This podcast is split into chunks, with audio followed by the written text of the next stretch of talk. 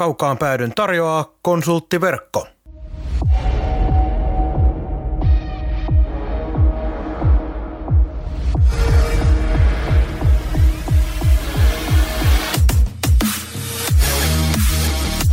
Tämä on Kaukaan pääty.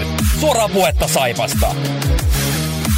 Studiossa jääkiekko-selostaja Marko Koskinen sekä urheilutoimittaja Mikko Pehkonen. Tervetuloa mukaan!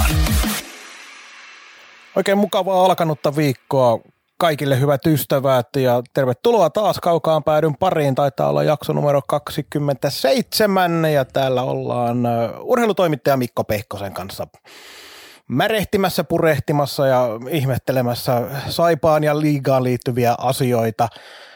Millainen päivän fiilis perinteisellä kysymyksellä lähdetään tästä hommasta viemään eteenpäin, Mikko? Fiilis on hyvä ja tuohon alkuspiikkiin sen verran kommentointia, että jollain tavalla tässä on kuluneen viikon aikana, viikon aikana ollut sellainen, että ei ole niin paljon ollut sitä märehtimistä, mitä on tässä podcastin koko lyhyen historia-ajan tehty melkein joka jaksossa. No ei nyt ihan, mutta hyvin paljon, niin nyt on jollain tavalla ehkä sellainen vähän vapautuneempi meininki. Aivan totta. Mikähän lienee siihen syy? Jääköön se ka- kuuntelijoiden arvoiteltavaksi, mutta hei, ennen kuin mennään jääkiekkoasioihin, niin purehdutaan, mitä tapahtuu elämässä tällä, tällä hetkellä nyt asioihin. Hei, joulu on tulossa, mutta oletko tehnyt saman huomion kuin minä? Eli ei ole ihan samanlaista tykitystä ollut esimerkiksi kaupoissa tai mahdollisesti televisiossa. Että on ollut vähän semmoinen korona-ajan joulu, kun ei ole lokakuusta asti tullut joka tuutista. Joulun suklaathan tuli jo aikoja sitten, mutta se nyt on aika marginaalinen osa tätä hommaa. Täytyy kyllä sen verran sanoa, että tuossa lauantaina kävin, kävin tuota puolison kanssa kaupoilla ja tuolla on paikallinen s niin siellä on asiakasomistajapäivät. Ja, ja erehdyttiin Prismaan siinä iltapäivällä käymään, niin kyllä se meno oli kuin ihan mikä tahansa vuosi, että väkeä oliko pipoa ja ei, en mene niin sanotaan, että jos en tietäisi, että on korona, niin en olisi huomannut kyllä käytännössä juuri mistään. Okei, eli ilmeisesti mä en ole tarpeeksi käynyt sitten kaupoissa tai käy sellaisina aikoina, jolloin siellä ei ihan järkyttävästi väkeä sitten ole. No, normaalisti en kyllä itse lauantai päivisin tai joku perjantai, vaikka iltapäivä, niin mihinkään Prismaa astun niin kuin jalan lakaamien niitä väkimassoja tykkää muutenkaan, kun ärsyttää, että joku peruskauppareissu, maitoa, leipää ja salaattia osasto kestää 15 minuuttia ja sitten törmäilet siellä ihmisiä ja yrität väistellä kaikkia, niin tykkää siitä normaalistikaan, mutta nyt oli vaan tällainen soppailupäivä, niin piti käydä.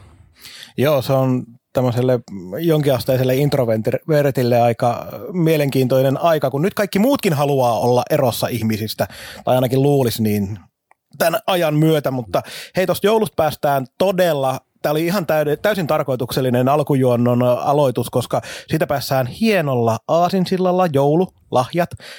Muistatko jostain tuolta vanhoilta ajoilta mitään erityisiä joululahjoja? Ja tämä viittaa taas siihen, kun olit mun vieraana perjantaisessa Jukurin matsissa, kävit höpisemässä parempia ja viisaampia asioita kuin minä radioon. Ja sitten kun ajeltiin poispäin, niin meillähän tämä homma meni aika pitkälti noihin vanhoihin tietokonepeleihin pääsääntöisesti. Löytyykö vanhoilta ajoilta esimerkiksi lahjoista niitä tietokonepelejä vai muuten vaan mitkä on jäänyt mieleen?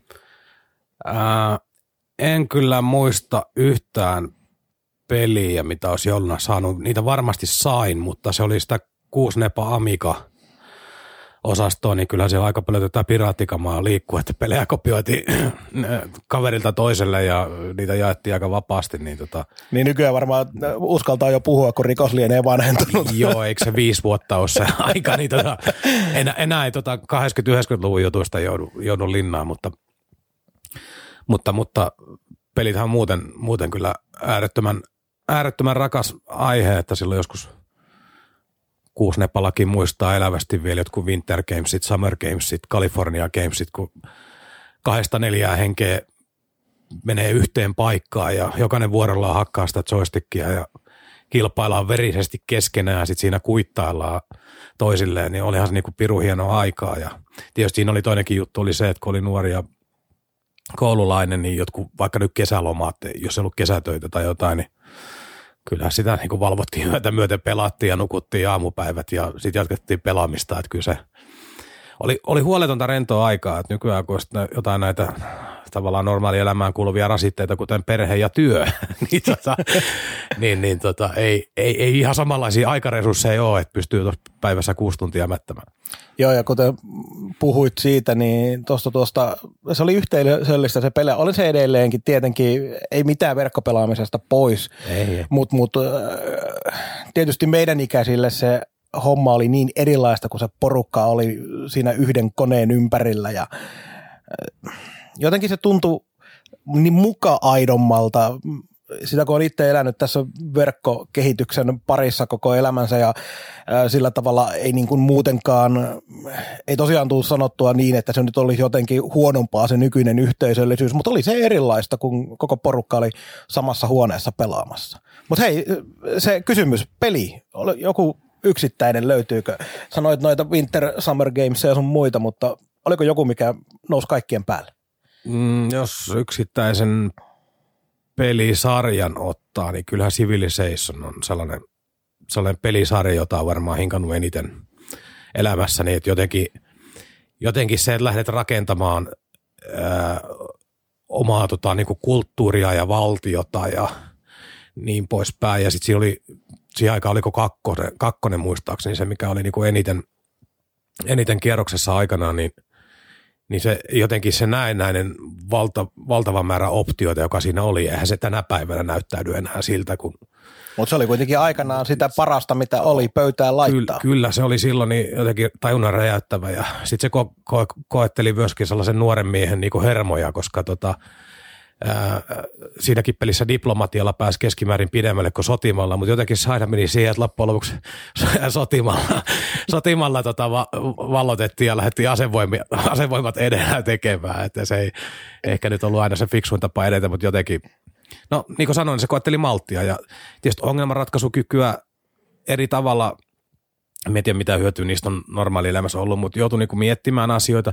Ja yksi, yksi mikä kiistaton juttu noista peleistä on ihan sieltä kuusnepasta lähtien, niin on se, että kyllähän englanninkielen sanavarastosta voi sanoa, että pelimaailmasta on ihan valtava määrä, määrä kamaa. Ja tota, il, ilman niitä niin väittäisin, että olisin englannin ymmärtämisessä paljon paljon huonompi tismalleen sama juttu ja tietysti suurelta osin myös se, että silloin kun puhuttiin taivaskanavista oli NBC Super Channel, mikä näkyy, Musa TV oli myös ja kaikki tällaiset näin, niin kyllähän ne englanninkieliset ohjelmat ja sarjat oli myös yksi oma homma. Mutta tota noin peleistä itsellä, mun pitää, kun puhuit siitä, että tähän normaaliin elämään äh, sitten myöhemmin, että minkälaisia vaikutuksia ja apuja kenties, niin mun pitää odottaa, että Suomi saa oman Space Forcensa rakennettua, koska mulle se ykköspeli aikanaan jäi. Siellä oli kaikkea Maniac Mansionia ja, ja, ja, ja Jet Set Willy oli yksi kova, mutta Delta, avaruusräiskintä Delta, niin mä vaan odotan, että milloin Suomi ensimmäisen avaruushävittäjänsä saa, niin mä oon ensimmäisenä jonossa, koska olen erittäin paljon pelannut huonolla menestyksellä Deltaa. Mutta hei, mennään eteenpäin. SM-liigasta ei oikein kauheasti meille nyt tässä puhuttavaa ole muuta kuin, että kurinpito sai asioita ihmeteltäväksi ja siinä nyt liippaa tietysti jonkin verran myös saipaakin, koska Mihkali Teppo sai kahden ottelun pelikielon. Käydään me tämä asia läpi tässä seuraavaksi. Ähm, mikä sun kokonaiskuva siitä tilanteesta oli ja mitä mieltä rangaistuksesta? Kokonaiskuva on se, että ulosajo oli oikeutettu millään tavalla, en mitään tahallisuuteen viittaavaa löydä hän, mutta hän tuli kuitenkin niin kuin kuolleesta kulmasta, oli paljon paskaa säkkää, seuraukset oli mitä oli. Mun mielestä noista kuuluu se muistutuspelikielto antaa ja that's it. Ei, ei mitään se suurempaa draamaa, paskaa säkää ja tota, se meni oikein. Et enemmän siinä niin kuin varmaan niitti kiinni ihmisillä just se, että kun aiemmin on jotain lundeleita mennyt läpi ja nyt toi ensimmäinen pelikielto, eikö se ollut ensimmäinen? Se oli ensimmäinen, Ni, Niin tota, tuli sitten tuossa tilanteessa, niin se kurinpito aihe, itse on aiheuttanut sen, että se keskustelu kääntyy siitä tilanteesta automaattisesti niin tuomitsematta jää, jääneisiin juttuihin – juttuihin, että se viestinnällisesti se ei ole kauhean onnistunut suoritus ollut, mutta se tuomio meni kyllä oikein. Aika pitkälti tismalleen samaa mieltä. Mua jonkin verran huvitti nämä Tämä on vähän sellainen juttu, että mä tavallaan kiusaan, mutta tavallaan myös siinä on oma huomio, tämmöinen huumoriarvonsa siinä, kun mä seuraan näitä taklaus kautta pelikieltokeskusteluja. Tiedän, että sitä ei välttämättä edes pitäisi tehdä, mutta teen kuitenkin. Ja siellä oli näitä kommentteja siitä, miten Petman luisteli Tepon selkään ja silloin kun ihminen näin kertoo, niin se on Trumpin tason gaslightingia ja sitä, ettei vaan y- y- ei vaan uskalla sanoa sitä, mitä oikeasti näkee. Mutta se, miten mä käsitin tilanteen, niin oli se, että se kiekko kun menee siitä äh, maalin ohi ja Teppo lähtee ihan oikea oppisesti sinne haistelee jotain, ehkä syöttöä, ehkä ripari, mutta kyllä Teppokin kerkee, hän on ihan varmasti riittävän hyvä jääkiekkoilija, että hän reagoi siihen, että se kiekko menikin kulmaa, tietää sen, että hän on jättänyt sieltä oman pakin paikkansa pois, joten halus vaan ottaa pienen kontaktin Petmaniin, jotta ei siitä pääse suoraan Petman siihen irtokiekkoon, koska oli kääntymässä jo aiemmin sinne ehkä. Niin, eli tavallaan niin piti päässä etupuolelle. Kyllä, halusi vaan blokata Petmanin tavallaan irti siitä tilanteesta, jottei irtokiekko sitten jää tyhjältä pakin paikalta vastahyökkäykseen tarjolle, niin halusi ottaa pienen kontaktin, nyt se meni vähän ohi osu päähän ja siinä oli tosiaan huonoa tuuria, koska Petmankin just suoraan siinä kääntyi siinä tilanteessa ja osui sitten, osui sitten siihen olkapäähän. Mutta tota, se, että siitä tuli se kaksi peliä, niin se on kuitenkin sen verran vähän loppujen lopuksi, että eihän tuosta nyt kannata mitään pelihousuja repiä millään puolella, kun kuitenkin osuttiin olkapäällä kuolleesta kulmasta päähän. Niin ja terveempi, terveempi toi pelikielto juttu nyt onko se viime vuoden automaatiot viisi peliä tyyppiset ratkaisut, että sellaisia niin automaatteja nyt ei ole päällä ja sen takia toi on niin ihan kohtuullinen, kohtuullinen järkevä suoritus. Mutta eipä jäädä siihen sen enempää, vaan mennään eteenpäin ja mennään ajankohtaisiin asioihin, vai oliko sulla vielä jotain? Joo, kyllä liikasta, liikasta tota, toinen nosto, mikä pitää, pitää tehdä, niin, tehdä, niin on se, että tappara ja kärpät. Kaksi joukkuetta, jotka on ihan aidosti tällä hetkellä niin pelillisessä kriisissä. Myös tulokset laahaa, mutta ennen kaikkea pelillinen kriisi. Ja katoin tuossa lauantaina sitä liikan 360 lähetystä – tai itse asiassa jälkikäteen sunnuntaina katoin sitä, niin Kari Kivi esimerkiksi avasi Tapparan pelaamista, pelaamista siinä hyvin videoklippien kautta, niin, ja hänkin sanoi, että ei hän ole näin sekasta Tapparaa nähnyt ties milloin, että palikat on aivan sekaisin. Kärpät on oma lukuunsa, Hifki kävi niistä todella tylysti pisteet tuolta, Saipa on käynyt voittaa Oulussa nyt ja niin poispäin, niin tämä on mielenkiintoista nähdä, miten nämä suurseurat reagoivat, pysyykö maltti. Siellä on kuitenkin tutut valmentajat, tuttu runko, laatua löytyy, nyt on todennäköisesti tilapäinen hetki menossa, mutta ainakin huomannut, että kannattajilla on kasetti jo mennyt. Joo, jos joskus, niin nyt sitä voittamisen kulttuuria, mikä se onkaan, niin nyt sitä kaivataan ja äh, se, että uskotaan siihen, että mitä tehdään, niin se toimii edelleenkin. Mutta äh, kuten sanoit, niin kyllä on äärimmäisen mielenkiintoista nähdä. Eihän se nyt ole mitenkään poikkeuksellista kuitenkaan, että et, et, ensimmäisen kymmenen pelin aikana esimerkiksi joku näistä isommista seuroista suorittaa vähän, vähän matalammalla tasolla. Ja oikeasti se vasta alkaa sitten, kun ollaan pelattu se parikymmentä ottelua, lähe, lähestytään puolta väliä kautta. Jos sitten on vielä Tapparalla ja Kärpillä isoja ongelmia, niin se menee todella mielenkiintoiseksi seurata, mitä niissä seuroissa tehdään. Joo, ja se oli tuosta Kari Kiven loistavista havainnoista, niin oli myös mielenkiintoista se, että Kivi niinkin kokeneena valmentajana, niin hän kokeilasi niitä klippejä, kun sillä tappara jätkät menee sumpussa omalla alueella hyökkäyssuuntaan, kun lähdetään rintamana hyökkään, niin silloin äijät jonossa ja siellä tehdään ihan ihmeellisiä asioita, niin hänkään niinku ymmärtää, mitä nämä niinku yrittää. Et jotain muutosta ne yrittää, mutta hänellä ei ollut niinku oikeasti mitään käsitystä, että mitä ne hakee, että se pelaaminen on niin karmeen näköistä. Joo. Mä en ole itse asiassa seurannut, ketä vastaan nuo joukkueet on pelannut, joten ja kohta nyt alkaa olla kaikki, kaikki, vasta, kaikki niin kuin pelattuja, niin myös sitäkin kautta pitäisi myös, koska nythän siellä on kuitenkin aika hyviäkin pelejä pelanneet sellaiset joukkueet, jotka aiemmin on ollut vähän, sanotaan vaikka kuin pelikans, vaikkei se nyt ole mitään superalkukautta pelannut, mutta huomattavasti parempaa peliä, mitä, siis pelikanssiahan sijoiteltiin tuonne siellä 3-14, 13-14.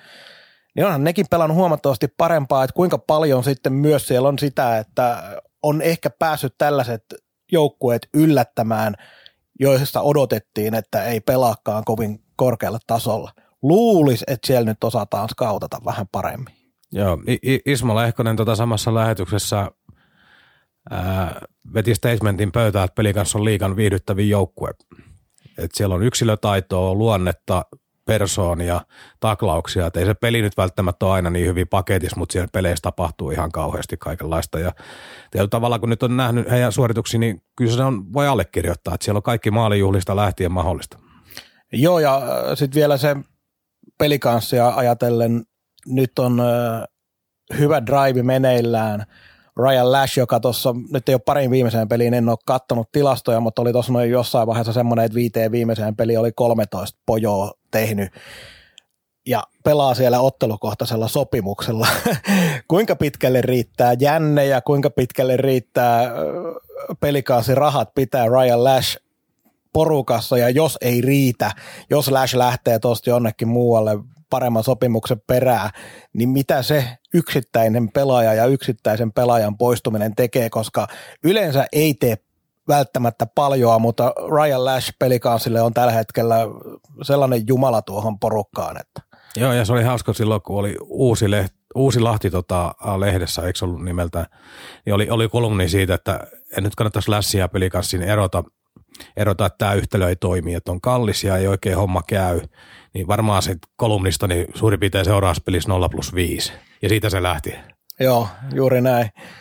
Mutta ehkä se oli semmoinen sysäys, ehkä Royal Lash sen verran häntä referoitiin hänelle sitä. Niin, joku käynyt sanoa, että ne sanoo, että oot ihan paska. Joo. Mutta hei, nyt siirrytään Saipaan, eikö näin tehdä? Joo. Kaukaan pääty. Suoraa puhetta Saipasta. Tomi Iso-Mustajärvi lähti Slovakiaan.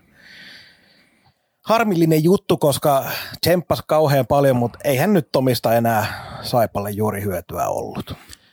Joo, jossain kausiennakossakin taisin sijoittaa hänet luokkaan niin vitoskenttään.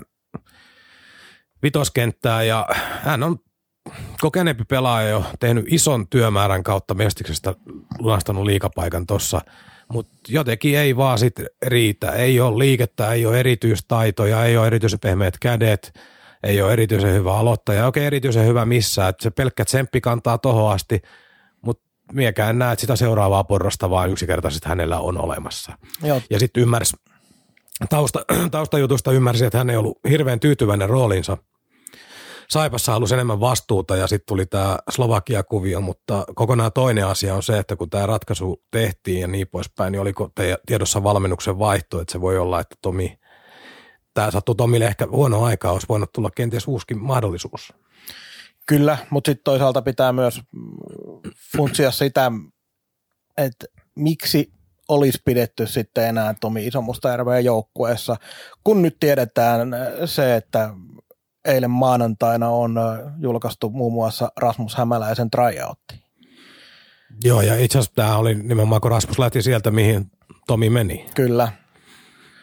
Että, et, tässä on semmoinen kuitenkin Saipalle, ajatellaan Rasmus Hämäläinen oma poika, päässyt pelaamaan vasta viisottelua liikaa silloin, ei vielä vielä lähtenyt KKssa, se oli lainasopimus Sapkon aikaa. Mutta esimerkiksi viime kaudella kaudella 45 pojoa ketterässä 46 matsiin, joista 32 oli maaleja. Niin, äh, mä otan Rasmuksen todella ilolla tryoutille. Joo, tota, hän on ollut Mestiksen eliittitason pelaaja pidemmän aikaa. Ja vähän kytänytkin, että hän saisi jonkun paikan jostain vielä. Ja nyt täytyy muistaa, että se Rasse, joka lähti aikanaan Lappeenrannasta pois, oli nuori poika. Häntä pidettiin niin kuin meidän mittapuulla lupaavana kaverina. Ei vaan siitä tonttia tullut, lähti kiertolaiseksi. Nyt ikää taitaa olla muistaakseni 27. 26. 26. Niin nyt alkaa olla hänen uransa kannalta ihan oikeasti ne kriittiset vuodet, että jos liikaa haluaa mennä, niin ei, ei, ei sitä niin kuin kolme, neljän vuoden päästä enää kukaan tuu hakemaan. Nyt pitäisi niin kuin päässä jostain lyömään läpi.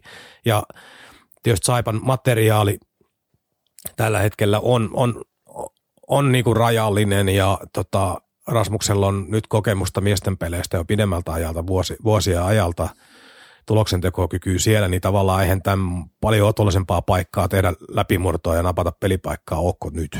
Niin ja sitten vielä pitää muistaa, että Saipan äh, toi kokoopano rajallinen myös leveydellisesti, koska loukkaantumisia on ollut nyt ja niitä tulee olemaan kauden aikana, joten reserviäkin kaivataan ehdottomasti. Ja en, ennen kaikkea mä edelleen mä toistan itseäni, oma poika pääsee nyt niin kuin, näyttämään, niin se on, se on se Rasmus Hämäläisen suurin, suurin juttu tässä, että saadaan viime kaudella erittäin hyvin onnistunut, tai no, niin kuin sanoit jo pidemmän aikaa hyvin pelannut Mestiksessä, niin kokeilemaan ne siivet, miten ne nyt kantaa. Joo, ja hänellä on tuloksentekokykyä, että ei, ei nyt mitään niin kuin ykköskenttään, mutta tyyli suurin piirtein niin vaikka jokin kolmas kenttää, ja kyllä sieltä pystyy kaivaamaan niin kuin tehoja sieltä täältä, että minä en näe niin kuin mitään, mitään tota epävarmuustekijöitä, miksi hän ei pysty murtautumaan tuohon joukkueeseen pysyvämmin. Joo, ja sitten vielä jos otetaan tuo, että kuusottelua Slovakiassa 0 plus 2 tehot, ei mitään sano siitä, minkälainen kiekkoilija Rasmus on.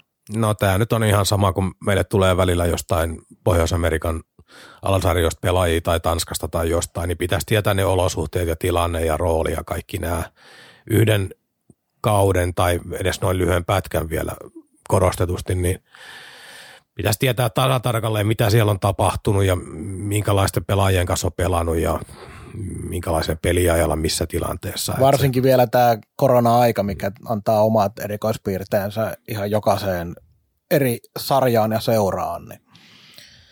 Mutta hei, toinen mielenkiintoinen Eetu Tuulola 22V, tai niin kuin U18-selostajat vuonna 2016 amerikkalaisselostajat sanoi E2 too low low. Pääsee, pääsee nyt. Pitääkö meikin sanoa? Saipaan. En mä tiedä. Katsotaan, mitä otetaan vastaan. 188 senttiä ja 102 kiloa Elite Prospectsin, joka on meidän raamattumme mukaan. Eli saadaan isokokoinen hyökkääjä, joka pystyy tekemään tekee maaleja, pystyy tekemään tehoja hyökkäyksessä HPKssa toissa kaudella 13 plus 23 ja viime kausi AHL. Kälkärin sopimuspelaaja ja sopimus Saipaan toistaiseksi, eli todennäköisesti lähtee ainakin jossain vaiheessa harjoitusleirille. Tällä hetkellä NHL ollaan tuohon vuodenvaihteen alkuun aloittelemassa, mutta ihmettelen todella ja nostan hattua, jos saavat sen taikatempun tehtyä. Mitä se tarkoittaa Tuulolan osalta, se, se jää ihan sitten arvotusten varaan. AHL lienee se suurempi, suurempi uhka. No en niin tarkkaan nyt tiedä Kälkärin, Kälkärin tilannetta, mikä heillä on joukkueensa kanssa, mutta näin siis, Vancouverin kannattajana pitää varmaan sanoa, että se on ihan perseestä. Mutta niin taustat huomioiden, niin, niin, niin tota, kyllähän se realismi on se, että pelipaikasta lähdetään tappelee ja se todennäköisemmin tapahtuu AHLn kautta, se on se, on se realismi.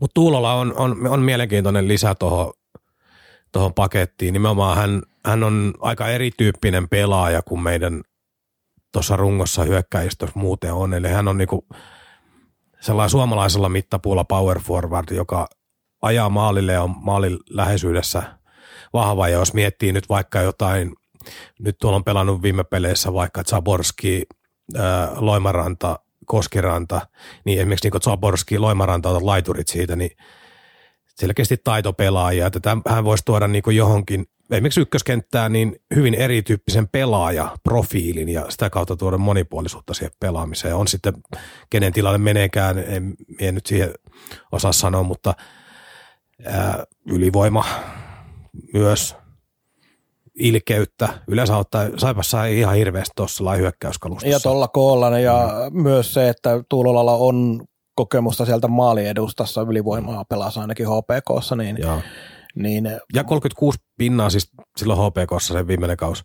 Niin eihän sellaisia statseja liikassa tee mitkään niinku sekundapelaajat, että tuohon, tuohon noihin pistemääriin yltää hyvin harva itse asiassa. Ja kuitenkin silloin oli parikymppinen tai 20-vuotias, nyt edelleenkin on parikymppinen, mutta 20-vuotias pelaaja silloin. Ja kyllä mä oon varsin innostunut tästä. Että on todella todella hyvä lisä, koska on niin eri profiilin pelaaja, mitä Saipassa Saipassa ei tollasta ole. Juuri näin. Sen, sen takia hänellä on käyttökelpoisuutta todella paljon ja antaa niinku ihan erilaisia kenttävariaatioihin mahdollisuuden. Mihin sä laittaisit?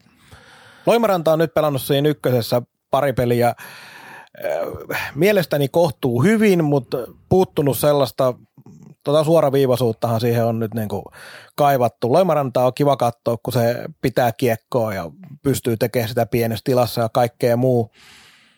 Mutta millä ihmeellä me saataisiin se kaveri siirtää sitä kiekkoa vielä maalintekopaikoille tai maaliin? Kyllä se yhden tuossa noin heittikin, mutta... Joo, no, mutta tämä on, tää on erittäin iso kysymys. Tämä koskee niin ylivoimaa kuin tämä koskee tasakentällisin pelaamista. Hänellä on jano pitää kiekkoa, hän on, no käsiltään hän on yksi joukkueen parhaita pelaajia, erittäin luova ja kaikkea, mutta kyllähän tämä kiekon lainaaminen oli niin kuin viime viikon sellainen avain, avainjuttu. Että kalpapelissä hän pystyi ihan omilla ratkaisuilla keräämään jäähyjä, tekemään yhden kaapin ja muuta, mutta sitten Mikkelin pelistä lähtien niin meni homma, homma vähän sellaiseksi niin kuin kiekon pitämiseksi ja kuljetteluksi ja se ei taas edistänyt joukkueen pelaamista ollenkaan. Että tota, kai se kokemuksen kautta vaan tulee, että eihän, se, eihän Loimar, Loimaranta niin pelaatyyppi ole sellainen, että hän, häntä voidaan kahlita kauheasti tai sitten hänestä ei ole mitään hyötyä. Mutta joku ymmärryksen taso tai onko se sit sitä, että ei ole joukkue tai kenttäkavereiden kanssa kemiat vielä kohtaa, että ei ole niinku riittävästi yhteisiä kokemuksia, että ei niinku näe sitä ää, mahdollisuuksia jakaa kiekkoa ja näe sitä peliä samalla tavalla kuin muut, vai mikä se on. Kenties tässä vaan aika tekee tehtävänsä, mutta tuossa on ykköskenttä, Zaborski, Loimaranta, Koskiranta, niin tämä Tuulolan mukaan tulo, niin tämähän käytännössä tarkoittaa sitä, että kyllähän se pitäisi niinku ykköseen runtata. Ja sitten kun miennään edelleenkään Koskirannan sentteripaikalle ketään muutakaan, niin tarkoittaa, että Saborski tai Loimaranta siitä siirtyy. Ja silloin me saataisiin mielenkiintoinen, olisi tasapainottava sentteri, olisi taitolaituri ja sitten olisi vähän tällainen voimalaituri, niin saataisiin mielenkiintoinen kolmikko. Ja kun Zaborski ei ole sellainen, tässä puhutaan jo ties kuinka monetta kertaa, mutta Zaborski ei ole, vaikka se on aikanaan takonut Porissa, oliko se yli 30 maalia, oli 35 tai jotain tällaista näin, niin sehän ei meillä ole missään vaiheessa ollut mitenkään erityisesti maalintekijätyyppiä, vaan ennen kaikkea pelintekijätyyppiä. Niin voisin kuvitella, että se, että Zaborski lapioi kiekkoa sinne maali eteen ja Tuulolla ison ruhonsa kanssa tekee tilaa ja pystyy sieltä niitä lapioimaan sitten maaliinkin asti. Et siinä kaksikossa voisi olla toisilleen aika paljonkin hyötyä. Joo, kyllä se ehkä itsekin näkisin todennäköisempinä se, että ja sitten jos rakennellaan erikoistilanne, erikoistilanne komboja esimerkiksi ykkösylivoimaa ää, neljällä hyökkäällä, niin sitten sellaisessa voisi vaikka loiverralta hypätä kehiin. Sitten vaan pitää muistuttaa sitä, että kun kaadella teet sitä peliä, niin se pelintekijä homma on se, että sitä kiekkoa annetaan välillä muillekin. Mutta ei, ei siis nuori pelaaja, ei nyt kannata ymmärtää väärin, että tota, hän edelleenkin äärettömän luova, luova ja pystyy antaa joukkoille paljon, mutta ei ole vielä vaan oikein niin kuin yhteistä säveltä löytynyt. Nimenomaan, ja kyllä mä kuitenkin antaisin vastuuta näissä kahdessa ylivoimassa sekä Loimaranalle että Mäntykivelle paljon, koska se on sitä rahaa pankkiin osastoa ja antaa poikien siinä kehittyä. Et nyt jos lähdetään, kun käydään näitä pelejäkin läpi, niin otetaan tuo ylivoima nyt kuitenkin saman tien tapetille, mitä TPS-pelissä nähtiin. Seitsemän ylivoimaa, siinä oli minuutin verran kahden miehen ylivoimaa, ei yhtään maalia. Tappio 1-2 samana päivänä siellä IFK Lukko hakkaa viittä kuutta ylivoimamaalia peleissään niin se kertoo siitä tietysti, että no ei tarvitse kummonen jääkiekon seuraaja olla, että ymmärsi mihin se peli hävittiin lopulta. Mutta tota, se pitää taas muistaa, että mikä, missä tilanteessa nyt mennään. Siinä on ensimmäistä, ensimmäistä viikkoa uusi valmennusporukka pelaamassa ja vetämässä. Niin ei vielä voi vaatia, eikä voi vielä tässä näin, aletaan vaatia vasta ensi vuonna siltä seuraavalta valmentajalta sitten. Mutta se, miten nyt katellaan, että miten nämä kaverit vietän homman loppuun asti. Ja toki tulosvastuutakin aina pitää olla, eihän se ole siitä kiinni. Mutta paljon armollisempi nyt voidaan olla kuin monessa muussa tapauksessa. Joo, ja pitää olla. pitää olla, että tota, äh, uudesta valmennuksesta varmaan kohta puhutaan vielä enemmän, mutta siis tuossa viime viikkoa äh, normaali harjoituspäivät maanantai, keskiviikko, torstai, muina päivinä pelattiin. Niin eihän siinä ajassa nyt keretä muuta kuin ottaa pieniä asioita sieltä täältä tarkasteluun. Iso, iso kuva tarkastelu jää käytännössä esimerkiksi tämä viikko nyt on sitten perjantaina vasta pelataan, niin tämä alkuviikkohan on tosi tärkeä maanantaista torstaihin. Torstaihin niin kuin prosessoida asioita ja voidaan vähän teemottaa vaikka päiviä, jos halutaan johonkin paneutua, että tavallaan se työ, kun normaali työ alkaa vasta nyt, tähän asti se on ollut enemmän niin kuin pelien koutsaamista. Joo, nimenomaan sellaista tsemppaamista ja siihen kaikkeen tutustumista, että mitä tuolla kopissa tällä hetkellä tapahtuu. että se, on, se on selvä juttu. Pitäisikö meidän lähteä noiden pelien kautta tätä viimeistä kahta viikkoa Joo. käymään läpi? Äh, Kärpät Saipa, Teron viimeinen peli 0-1 ja sen jälkeen jossain Facebookissa sun muualla ihmeteltiin, että no minkä takia Teron nyt pitää lähteä tästä näin. No, esimerkiksi sen takia, että kun laukaukset pelissä oli 59-21 kärpille, että, ja kärpät, joka pelaa tällä hetkellä vähän kehnosti.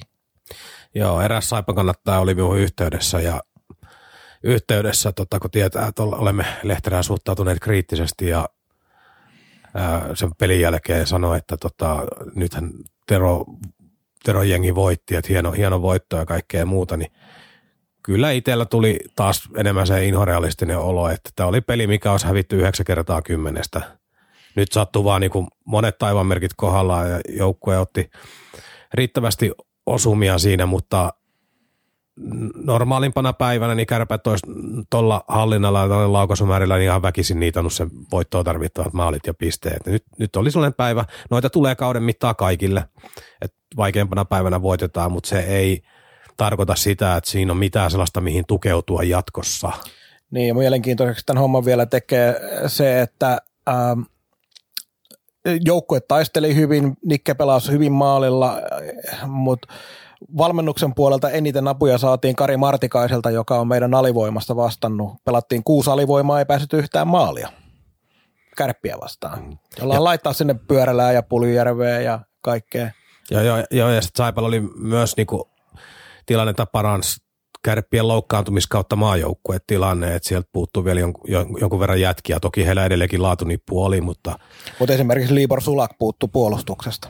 Joo, joo. Siis siellä puuttu, puuttu niin kuin isoja pelaajia puolustushan niillä kaikkein kapeimmalla oli. Sitten vielä Teppo sai sen ulosajon, ulosajon että se oli kaikkein kriittisin paikka heille. Mutta äh, yksittäinen peli, hyvät kolme pinnaa, ei kerro hyvää tai huonoa. Jännähän se oli näin jälkikäteen mietitty ihan tarkkaan, että millä aikataululla Saipo näitä asioita tekee. YT peli pelattiin perjantaina, YT päättyi virallisesti lauantaina ja sunnuntaina julkistettiin uusi valmennus, että onko siellä niinku Tero ja kumppanit lähtenyt torstaina eilen Ouluun sellainen, että viimeistä keikkaa pojat tyyppisesti vai mikä on ollut se niinku, mitkä fiilikset siellä on ollut.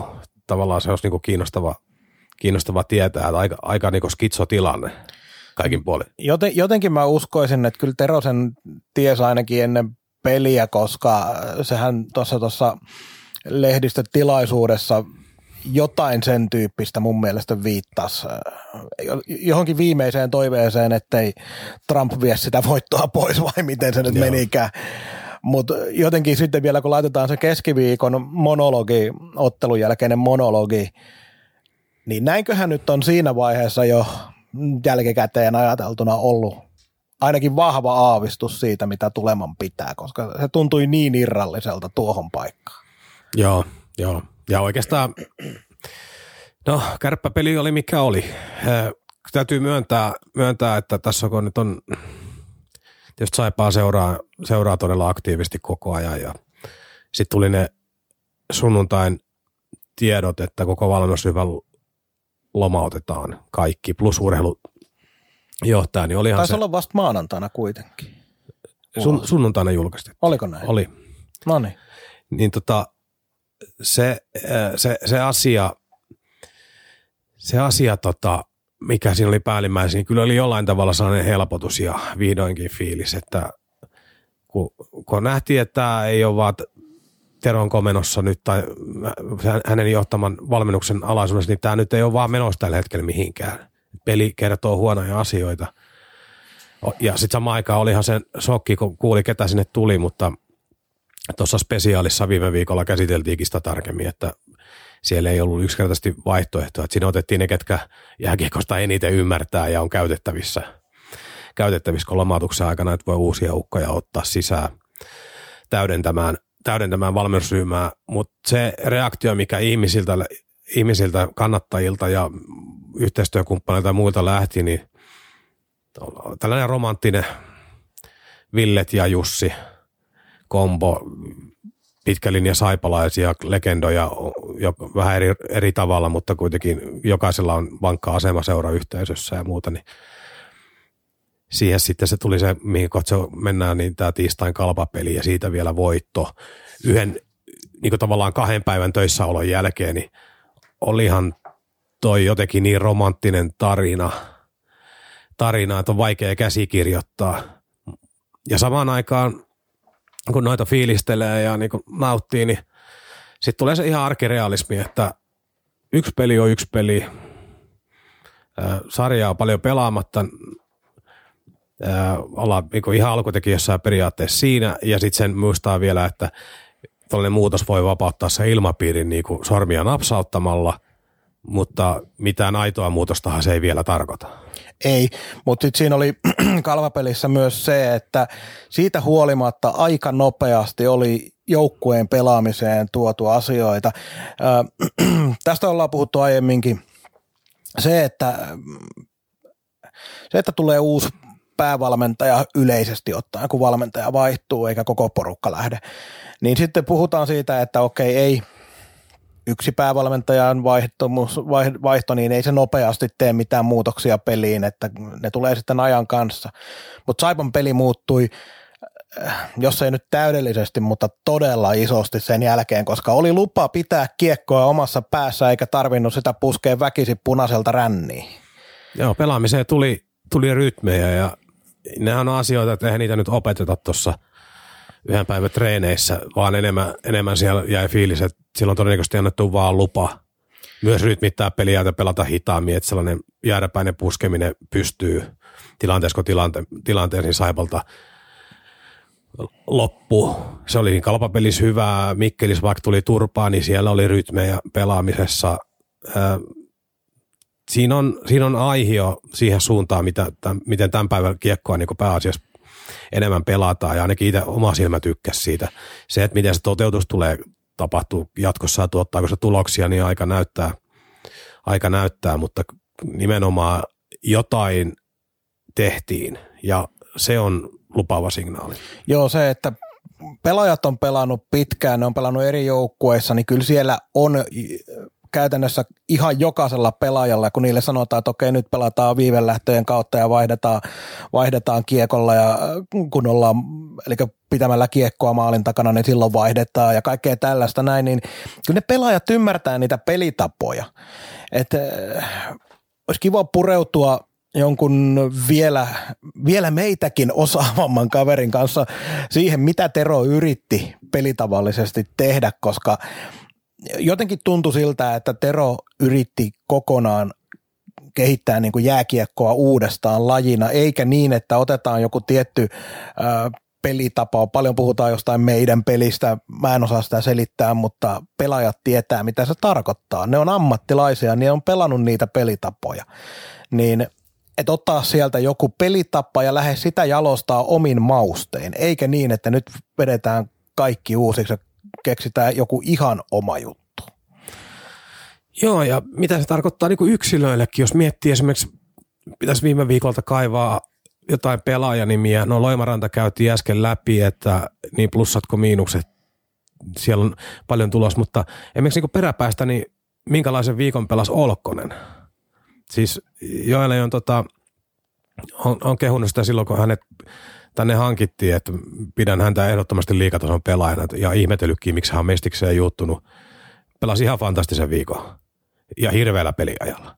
Kyllä. Niin kuin jotenkin, jotenkin kaikki loksahti kohdalle viime viikosta lähtien. Johtuuko se siitä, että tuli, tuli mahdollisuus pelata eri tavalla? Kenties. Joo, ja se todennäköisestä, todennäköistä on, että se vaan paranee tästä jatkossa, kun joukkue alkaa pelaa yhtenäisemmin vielä tästä, että kun saadaan ajettua tuota pelitapaa sisään, mitä Hämis haluaa sinne laittaa. Ja, ja, pe- ja pelaajillehan tämä on myös sellainen mielenkiintoinen tilanne, että kun aina, aina kun ryhmä on riittävän kauan kasassa, niin ää, sinne muodostuu rooleja ja niin kuin joukkueen sisällä on hierarkia ja valmentaja luottaa johonkin enemmän kuin toiseen. Nyt kun vaihtuu koko valmennus, niin jokainen joutuu enemmän vähemmän lunastamaan sen paikkansa uudelleen. Varsinkin kun siellä joukkoa johtaa nyt tollaset kuin hämäläinen koho kaksikko, jotka aivan takuu varmasti funtsii tätä asiaa saipalaisuuden kautta. Joo, en, en, en esimerkiksi pysty sanoa, että onko mitään vammoja takana, mutta jos miettii vaikka perjantai jukurit-peliä, niin Veti Vainio aloitti seiskapakkina. Niin me puhuttiin siinä radiolähetyksessäkin Mikkelissä siitä, että hän on esimerkiksi yksi pelaaja, joka tekee kiekollisesti valtavasti hyviä asioita, ja sitten siellä pelissä tapahtuu juttuja selkäsuorana olemista ja lepsuu puolustamista, sellaisia juttuja, joista jotka on niin joukkueen muroihin kusemista suoraan sanottuna, niin nyt on hämäläinen koho, pari valjakko, jotka molemmat on ennen kaikkea niin työn kautta tehnyt uransa ja duunari, duunari, duunari, niin eihän heidän silmissä kauaa katella, jos se puolustaminen ei riittävästi kiinnosta. Me on ihan vuoden varma siitä. Joo, ja nyt pitää myös ottaa huomioon se, että vaikka siellä on äh, edelleen pelaajia joukkueessa, jotka on pelannut hämäläisen kanssa, jopa kohon kanssa kanssa, niin se, että nämä kaverit nyt hyppää tuohon noin valmentajiksi, niin mä väitän kuitenkin, että se auktoriteettitaso on ihan riittävä. Että siitä ei tule sellaista, että jossain sählyjengissä päätetään, että okei, ossa tänään valmentaja. Ja ajattelen nyt niin sitä valmennusta vielä sellainen, tuli vaan mieleen, en ole aikaisemmin nyt miettinytkään, mutta siellä on niin periaatteessa nyt vaihtopenkin takana kaksi ukkoa, joiden paita roikkunee. No toisella roikkuu varmasti ja itse asiassa kaiken järjen mukaan roikkuu numero 27 joku päivä tuossa kisapuiston hallin katossa tai uuden hallin katossa, missä se ikinä onkaan se halli, niin kaksi niinku, sen tason seuraa legendaa esimerkiksi siellä. Ja puhutaan niinku saipalaisista arvoista, puhutaan keltamustasta sydämestä ja Hämäläisen Villehän me tietää taistelijana. Hänen pelaajauraa ei ihan hallin kattoa riitä, mutta hänen niinku asenteesta ei ole mitään epäselvyyttä, kun hän hän varsinkin silloin vanhemmalle jäällä palasi tänne, että minkä, miten paljon hän laittoi itseensä likoa, likoa niin tota, jotenkin se arvomaailma on automaattisesti puhdas ja se on niinku seuran hengen mukainen. Ne asettaa nyt sen standardin työnteolle ja hien, hien valuttamiselle ja blokkaamiselle ja toisten eteen uhrautumiselle. Että se niinku, millään tavalla, en väitä, että Tero olisi sallinut vapaamatkustajia, mutta hänellä oli oman tapa, erilainen tapa lähestyä varmaan peliä monella, monestakin syystä, niin nyt on työnteko kunniassa vuoden varmasti. Se, riittääkö näillä valmistuutamisajoilla ja näin isoilla muutoksilla kesken kauden, niin pystyykö tota laivaa kääntämään niin kuin ihan totaalisesti, se on suuri kysymysmerkki, mutta ainakaan tuosta puolesta se ei tule jäämään kiinni. Ja tuosta itse asiassa nostit nyt ylös sen asian, mikä on tärkeintä tälle kaudelle. Ei ole tärkeintä se, että päästäänkö tästä pudotuspeleihin kymppisakkiin. On tärkeintä se, että semmoinen yhteisöllisyys palaa tämän seuran ympärille, koska se on ollut kateissa. Ja siitä saatiin kalpaottelussa aika hyvä esimaku. Öö, kauden ennätysyleisö, joo, se on ihan kiva juttu. Mutta se, että siellä hallissa oli tunnelmaa ja sellaista, että vaikka siellä on ollut aiemmin pari 300 henkeä vähemmän, mutta se on ollut siitä huolimatta sitä väkimäärää vieläkin hiljaisempi paikka kaikella tapaa. Et, oli ensimmäistä kertaa tunnelmaa tällä kaudella. Oli. Tuntui siltä, että ei pelata harjoituspeliä. Kyllä, juuri näin. Se, se tuntui jääkiekko-ottelulta. Ja toki siihen se, että sitten se tuli oikein tämmöinen satumainen toisiksi viimeisen minuutin voittomaali, niin se kruunasi sen kyseisen, kyseisen matsin oikein hienosti. Mutta oikeasti tuli sellainen fiilis, että hei, että saipalaisuus alkoi nyt herää henkiin, että nyt, nyt on, nyt on niinku semmoinen parantumisvaihe on alkanut.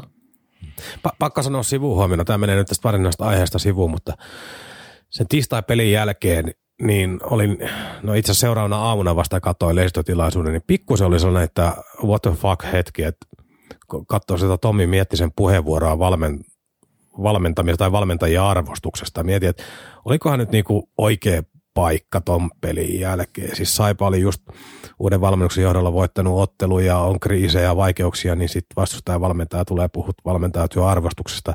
Ja kun se paikka, missä hän siitä puhui, niin eihän tämä voinut olla mitään muuta kuin piikki isäntäjoukkuetta kohtaan.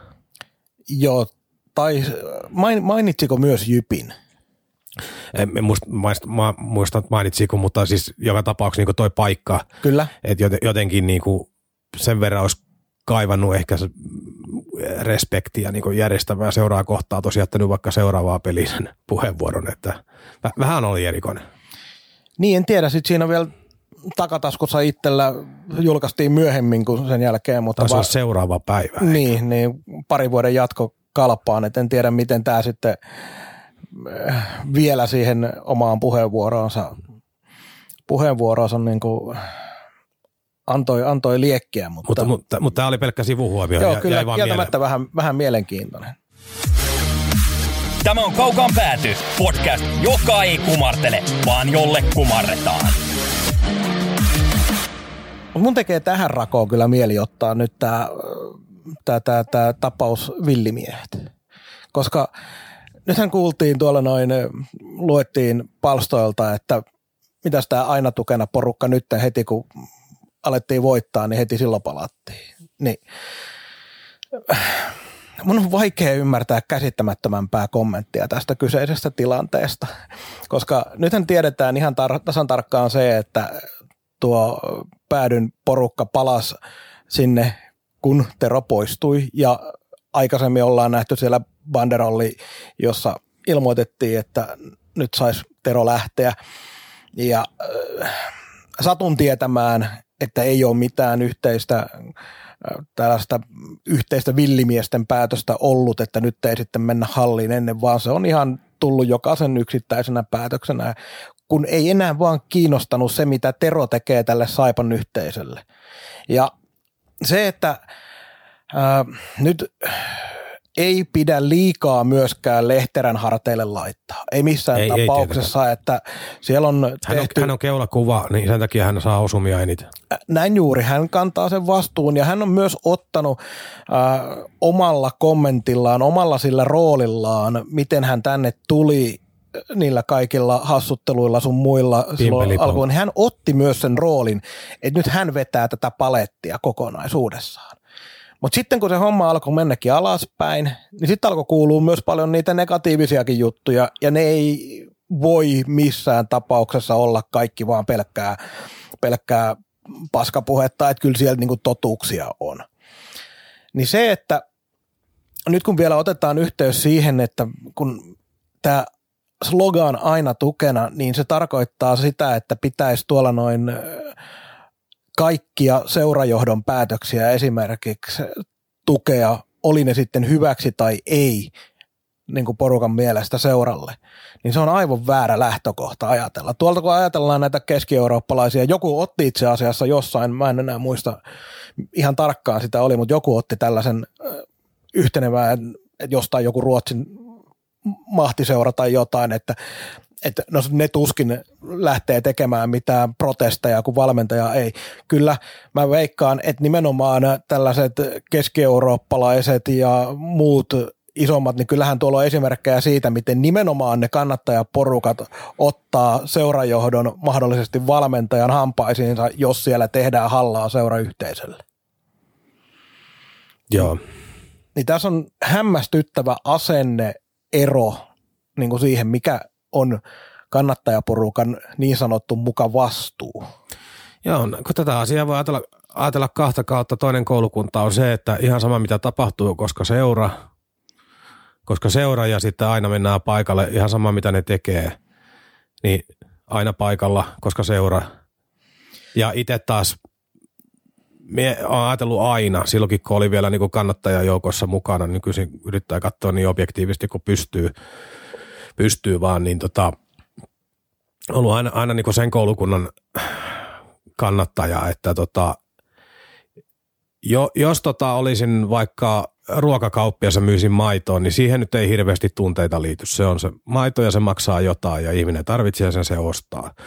Mutta koko liikaseuran jutun ydin on se yhteisö, jotka uskoo, luottaa, välittää ja heidän tunteella pelataan. Niin silloin on täysin inhimillistä, että jos se yhteisö kokee, että heidän tunteita käytetään väärin, heitä käytetään hyväksi, heitä ei kuunnella, heidän, heidän ajatuksistaan ei välitetä, niin silloin ne reagoi.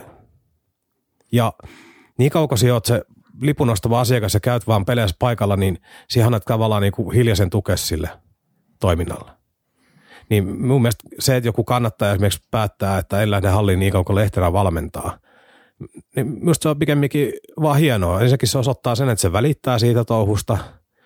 Ja toiseksi se, että se on rohkea näyttämään sen niin kuin mielipiteensä, eikä olla sellainen hiljasta niin kuin eteläkarjalaista muminaa, että pikkusen hihaa kiroillaan välillä, että ei hyvältä näytä ja sitten kuitenkin kaikki jatkuu ennallaan.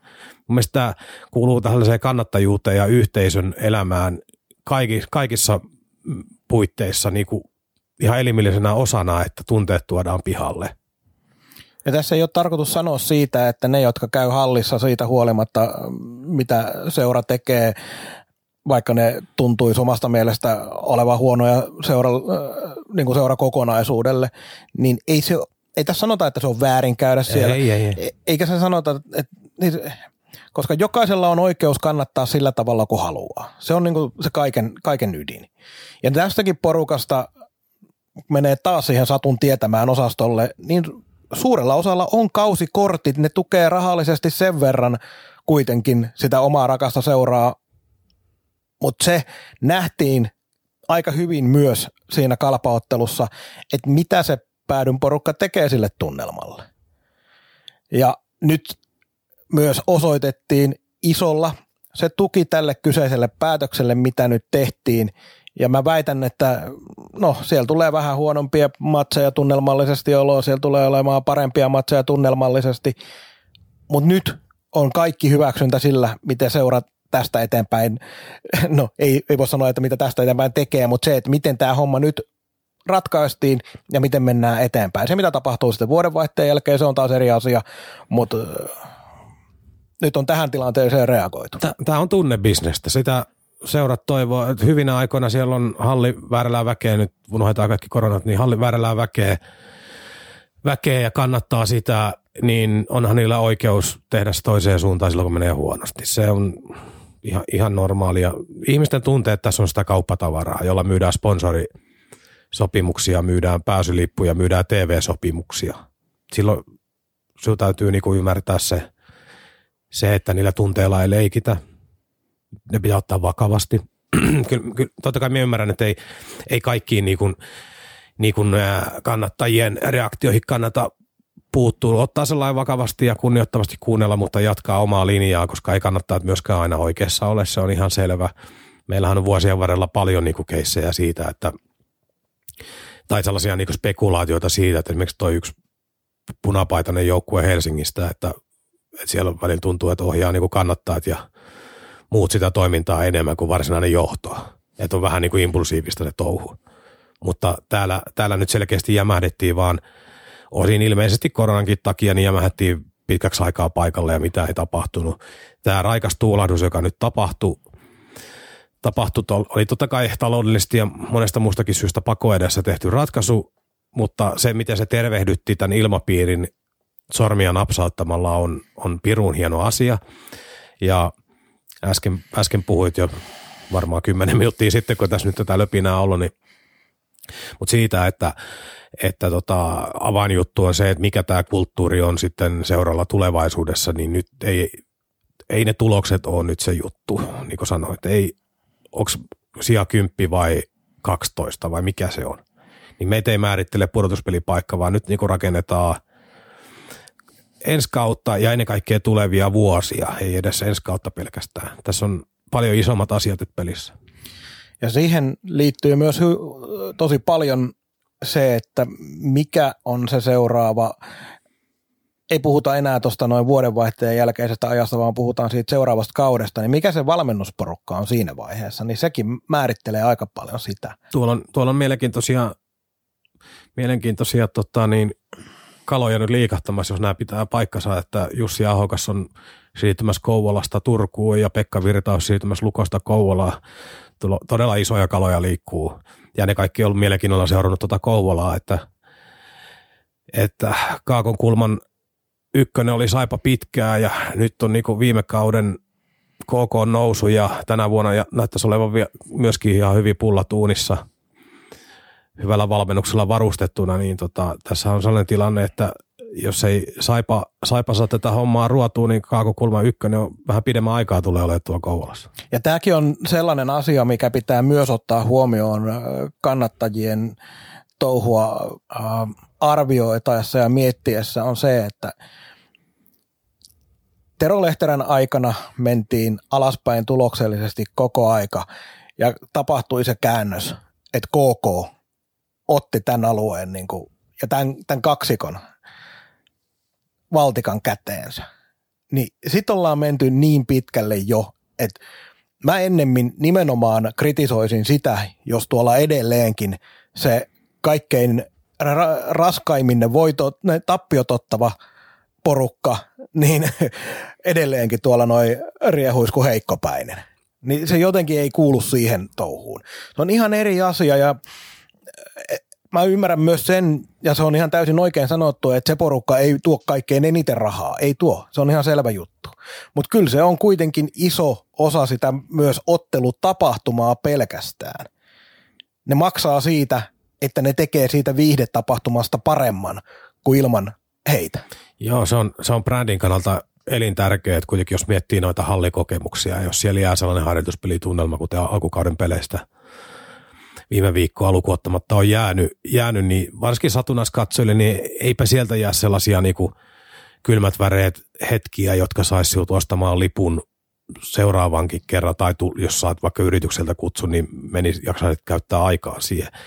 Ja sitten mietin esimerkiksi tuossa, kun vuosia, vuosia oli töissäkin tuossa bisneksessä, niin – esimerkiksi joku, jollekin niin te, telkkariyhtiölle, TV-sopimuksille on tosi tärkeää.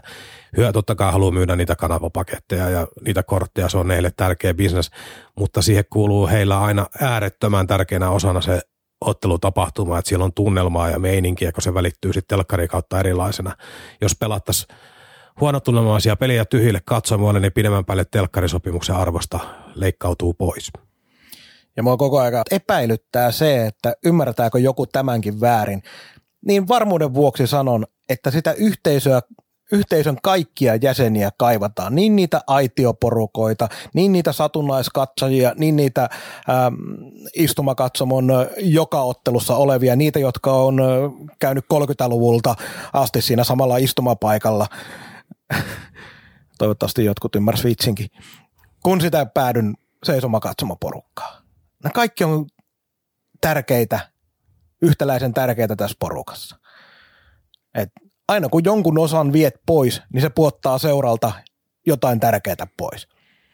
Ja sen takia mua ihmetyttää kuitenkin se, että sitten kun yksi porukka antaa sen viestin, että hei nyt seura ei tee omaa rooliaan tässä, niin sitten siitä saadaan jonkinlainen, jonkinlainen tota noin katastrofi aikaiseksi. Mutta. Joo, jos, jossain, jossain tota, aiemmissa jaksoissa tästä puhuttiin tästä aiheesta ja äh, käytin, käytin näitä samoja sanoja, en muista missä järjestyksessä ne silloin oli, mutta siis idea on nyt se, että meillä on niin kuin Liikasaipa Oy, osakeyhtiö, joka pyörittää tätä liikaseuraa, liikaseuraa, mutta seura ei ole se osakeyhtiö. Seura on just kannattajat, junioriorganisaatio, yhteistyökumppanit, satunnaiskatsojat, kaupunki. Tämä on iso, iso rinki ihmisiä, jotka muodostaa sen seuran. Osakeyhtiö on vain toimija, operatiivinen toimija, joka siinä käytännön asioita tekee, mutta se osakeyhtiö ei ole minkään arvoinen ilman sitä yhteisöä. Sellaista ei ole olemassakaan osakeyhtiö ilman tuota porukkaa. Ei todellakaan, ei todellakaan. Mutta eiköhän se tästä aiheesta, kunnes seuraava kriisi tai joku muu vastaava on käsillä. No nyt onneksi on, niin kuin tuossa alussa puhuttiin, niin yllättävä kriisivapaa jakso. On. Ja se, se, se niin kuin, sä jossain vaiheessa käytit jotain sanaa, en muista mitään, mutta semmoinen helpotus on myös semmoinen, että hei, nyt voidaan taas seurata tätä touhua ilman, että koko aika takaraivossa jyskyttää, että tapahtuuko jotain taas väärää omasta no. mielestä tai jotain. Niin, erästä toista podcastia lainatakseni ja ei, ei sellaista, että niinku roskis palaa joka nurkalla koko ajan, niin ei, ei pidemmän päälle jaksa. Joo, ei todellakaan. Hei, noin matsit käytiin vissiin jo aika pitkälti läpi. Joo, ei niissä se enempää. Siis se kalpapeli, hieno satumainen voitto loppuviikosta enemmän niinku sellaisten arkisten haasteiden pari. Ehkä sen verran sanoisin noihin jukurit ja tepsipeleihin, että yksi mikä siinä, mikä äh, on näitä asioita, mitkä antoi uudelle valmennusporukalle asioita näytti, mihin pitää saada parannuksia, on se, että Saipa ei oikein pystynyt päässä vastustajan trapin läpi, ei sitten millään että sekä Jukurit että TPS loppua kohde pelissä iski siihen keskialueelle sellaisen, sellaisen trapin, että ei sitten enää saatu oikein kiekollista peliä ylös, ylös sillä tavalla, että sieltä maalipaikkoja luotiin. Joo, ja tähän sellainen valtavan kokoinen punainen huutomerkki sitten, jos se nyt ihan väärin ottelu, mä muistan, niin oliko lauantaina Vaasa Sport Lappeenrannassa? On. Niin ihan tästä trapista puheen ollen, niin siellä on tulossa taas oppitunti. Yhden kerran hävittiin jo se Kyllä. vastaava. Äh, onneksi siitä on yhdet videot jo sitten kateltavoissa. Mutta kyllä on mielenkiintoinen peli myös perjantaina Lahdessa, koska se on aika kova, kova testi ja kaksi erilaista peliä taas peräkkäisenä päivinä. Joo, ja just toi, mitä Pelsusta puhuttiin värikkyydestä ja muusta, niin siellä on, se on nimenomaan haiskahtaa sellaisen flow-joukkueelle, että se voi hakata yhtenä päivänä saipareppuun kahdeksan häkkiä, tai sitten se voi hävitä vaikka yksi viisi meille, että siellä on ihan kaikki mahdollista. Ensi viikon mielenkiintoisimmat asiat ehdottomasti on tietenkin meidän uusien kavereiden roolit ja se, miten he onnistuu saman tien. Molemmilla on toki se hyvä puoli, kun Tuulollakin on pelannut tuolla noin Alsvenskanin puolella, ne ei tule ilman pelituntumaa. Joten voidaan odottaa, että kuitenkin pääsevät jollain tapaa hyvin mukaan saman tien. Mutta ennen kaikkea se, että mitä ihmeitä on pystynyt valmentajat tekemään alkuviikon neljän treenipäivän aikana. Niin, ja itse asiassa noista pelaajista vielä sen verran, että tota, nyt kun toi, ää, Tuulolla on toistaiseksi ja Hämäläinen totta kai rajoitti takia myös toistaiseksi, niin nythän ei ole pienintäkään tarvetta säästellä kumpaakaan. Se tai antaa niinku rauhassa aikaa, vai ihan suoraan nyt niinku keskelle liekkejä ja katsotaan mitä tapahtuu. Koska mit, mitä tässä on menetettävää? Jos, jos sulle tulisi joku nuori kaveri tuohon ja silloin olisi loppukausi plus kaksi seuraavaa kautta, niin voidaan paljon maltillisempi lähestyä. Nyt, nyt vaan sinne tulee ja katsotaan, mitä tapahtuu. Ehdottomasti ja sitten varsinkin Tuulolla nyt on joka tapauksessa sellainen pelaaja, että kyllähän tänne tuloksen tekijäksi hommataan. Joo, joo. Et, et kyllä niin kuin voidaan myös odottaa, että saa pisteitä, pisteitä aikaiseksi tuossa noin tavalla tai toisella. Ja se hänelle itselleenkin, että jos tota NR nyt alkaisi vaikka ensimmäinen ensimmäistä, joka tarkoittaa, että tuossa joulukuun alussa alkaisi laukkujen pakkailu yhdellä sun toisella, joissakin jengeissä vähän useammalla kaverilla, niin, niin, niin onhan se valtava assetti hänelle, jos hän esimerkiksi niin pystyy tuossa Saipassa joitakin pelejä pelaa ja tekemään tulosta, niin hän pääsee harjoitusleirille paljon valmiimpana kuin moni muu kilpakumppani, joka ei ole pelannut missään. Kyllä, vaikka toki, tokihan nyt on tässä, tässä liigassakin näitä suomalaisia muitakin pelannut. Eli on siellä niitä, jotka ei ole pelannut, mutta on näitä, jotka on ollut lainalla. On, on, mutta jos mietit niin Kälkäri-organisaatio, niin siellä on kuitenkin liuta pelaajia, jotka ei pelannut missään. Sitten tulee sinne harjoitusleirille tappelee samasta tilasta. Kyllä vain, kyllä vain. Hei, loppua kohti ollaan, ollaan pikkuhiljaa menossa.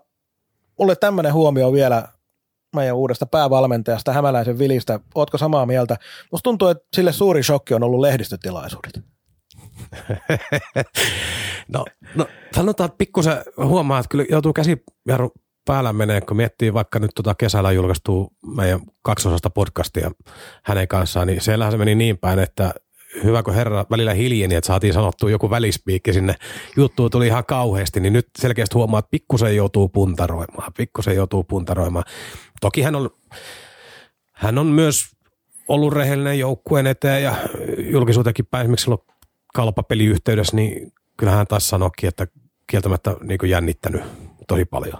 Niin varmaan noin pressitilaisuudetkin on vielä jännittänyt. Ja just se, että kun se ei ole ihan sitä, hän on kuin kala vedessä tuolla noin pukuhuoneessa ja penkin takanakin alkaa pikkuhiljaa olla, mutta. Niin, niin ja sitten, ja minä ymmärrän vielä niin tuore tilapäispäävalmentaja niin tällä tietoa, niin kyllähän sinun pitää olla sanoa niin oikeasti vähän varovainen, että tohonkin se olisi mennyt täräyttämään ensimmäisen pelin jälkeen, että lähdettiin muuttaa näitä ja näitä ja näitä asioita, niin saatat näyttää todella tyhmältä niin viikkoa myöhemmin. Niin Kyllä. Pitää niin kuin hyvin maltillisesti esiintyä ulospäin, että anneta sellaista kuvaa, että hän olisi niin kuin, vaikka tekisi mitään muutoksia, niin sen pitää saada kuulostaa siltä, että tehdään vaan pikkuasioita ja pojat nyt suoritti – koska muuten, muuten se helposti henkilöityy taas niin kuin päävalmentajasta käyvää miettiä, että mitä sitä valmentajuuden, no puhutaan nyt vaikka valmentajuuden arvosta, mikä se valmentajuuden arvo on, että jos tähän tuli yksi kaveri ja kahdessa päivässä muutti kaiken, niin ei se saa kuulostaa siltä. Ei, ei missään tapauksessa. Ja, ja sen vuoksi nähdään, kuinka kuitenkin fiksu Hämäläisen Ville on siinä, että pitää sen kommentoinnin sellaisena, niin kuin sen pitää olla tällä hetkellä. Maltillinen ja, ja, ja ollaan nyt sitten – muutenkin näistä lehdistötilaisuuksista mitä mieltä tahansa, niin kyllähän eri urheilulajeja, kun tässä työkseen, työkseen on seurannut, heillekin oli salibändikeikalla ja korista tässä vastataan noin tein ja muuta, niin kyllähän jääkiekon liikan lehdistötilaisuudet on niin joukkojen urheilussa Suomessa niin lähestulkoon paskinta mahdollista laatua. Jostain syystä niin se ei puhuta niin pelistä ihan oikeasti yhtään mitään. Mie en tiedä, mit, mitä siellä mitä siellä varotaan, että luullaako, ettei ne vastustajat niin näe, mitä siellä on tehty, eikä kattele videoita vai mitä, mutta jossain koriksessa, niin siellä ihan rehellisesti puhutaan, että meidän piti ottaa ajot pois tolta tai pelata toi, toi pelkälle vasurille, kun se yrittää aina niin kuin oikealla, oikealta puolelta harhauttaa ja kaikkea tällaisia, niin ne sanoo rehellisesti, että ne on niin skautannut ja ne katso nämä ja nämä hommat onnistuttiin tai ei onnistuttu, niin jääkiekossa niin tehtiin hyvin, hyvin tota, töitä, mutta sitten vähän tota, jänne, jänne katkes, mutta onneksi toka erää pystyttiin lisää liikettä ja muuta. Sitten kuuntelet tollasia, niin mit, mitä siihen noista saat? Joo, se on ihan just näin. Se on jännä juttu, että kun jokainen joukkue tietää, että he itse ja se vastustaja, niin kyllä siellä kaikki käyttää tuntitolkulla videoiden tiirailuun ja jokainen ymmärtää siitä pelistä ja löytää sieltä ne asiat, mitkä haluaakin löytää, niin kyllä sitä voisi vähän enemmänkin avata. Siinä on ehkä yksi syy, minkä takia mä en, kun tuntuu olevan Petteri Sihvonen semmoinen aika punainen vaate hyvinkin monille jääkiekon kuluttajille, niin mä itse asiassa tykkään kuunnella. Sihvosella on omat ongelmansa siinä, miten hän asioita tuo ulos ja julkia. Ei varmasti ole oikeassa kaikissa asioissa, koska ei meistä kukaan ole. Mutta totta noin, kyllä mä tykkään, että joku puhuu pelistä tosi paljon. Kyllä minäkin. Et siellä on kärjistyksiä ja kaikkea tällaista. Se on hänen, hänen tyyli ja niin kuin hän on rakentanut sen asiantuntijaprofiilin sellaiseksi, mutta se, että hän yrittää avata niitä juttuja, tykkään tosi paljon. Yhtä lailla kuin tuossa telkkarin puolella, telkkarin puolella, niin esimerkiksi joku Karri Kivi on minusta ihan briljantti, briljantti ottamaan niin pelin sisältä taktisia asioita esiin. Opin itsekin joka kerta, kun se avaa ja niin kuin avaa jonkun asiaa ja huomaat, ai hitto, en tajunnutkaan tota, että nämä tekeekin jatkuvasti niin systemaattisesti noin ja noin ja noin ja noin. Et, et kun niillä on se tieto, mutta kun sitä pantataan silloin, kun se on seuran palkkalistoon, se on jotenkin, jotenkin hassua. Mien, en ymmärrä. Ehkä me joskus kysytään tätä joltakin valmentajalta tai joltain, niin jos saadaan joku selittämään, selittämään tämä asia auki. Mutta hei, eiköhän tämä ollut tässä. Oikein paljon kiitoksia kaikille. Kiitos Mikko sinulle, että jaksoit jälleen vierailla luona. Niin miten tänään meni? Ihan ok ja kyllä, kyllähän tämä nyt aina jaksaa, että me oltiin kuitenkin tota perjantaina vierekkäin niin kuin mitä kello 15.30 lähtien. No meni siihen melkein semmoinen kahdeksan tuntia. Yöhön, niin kyllä, eihän kyllä tällainen yksi tunti puolitoista ihan, ihan lastenleikki.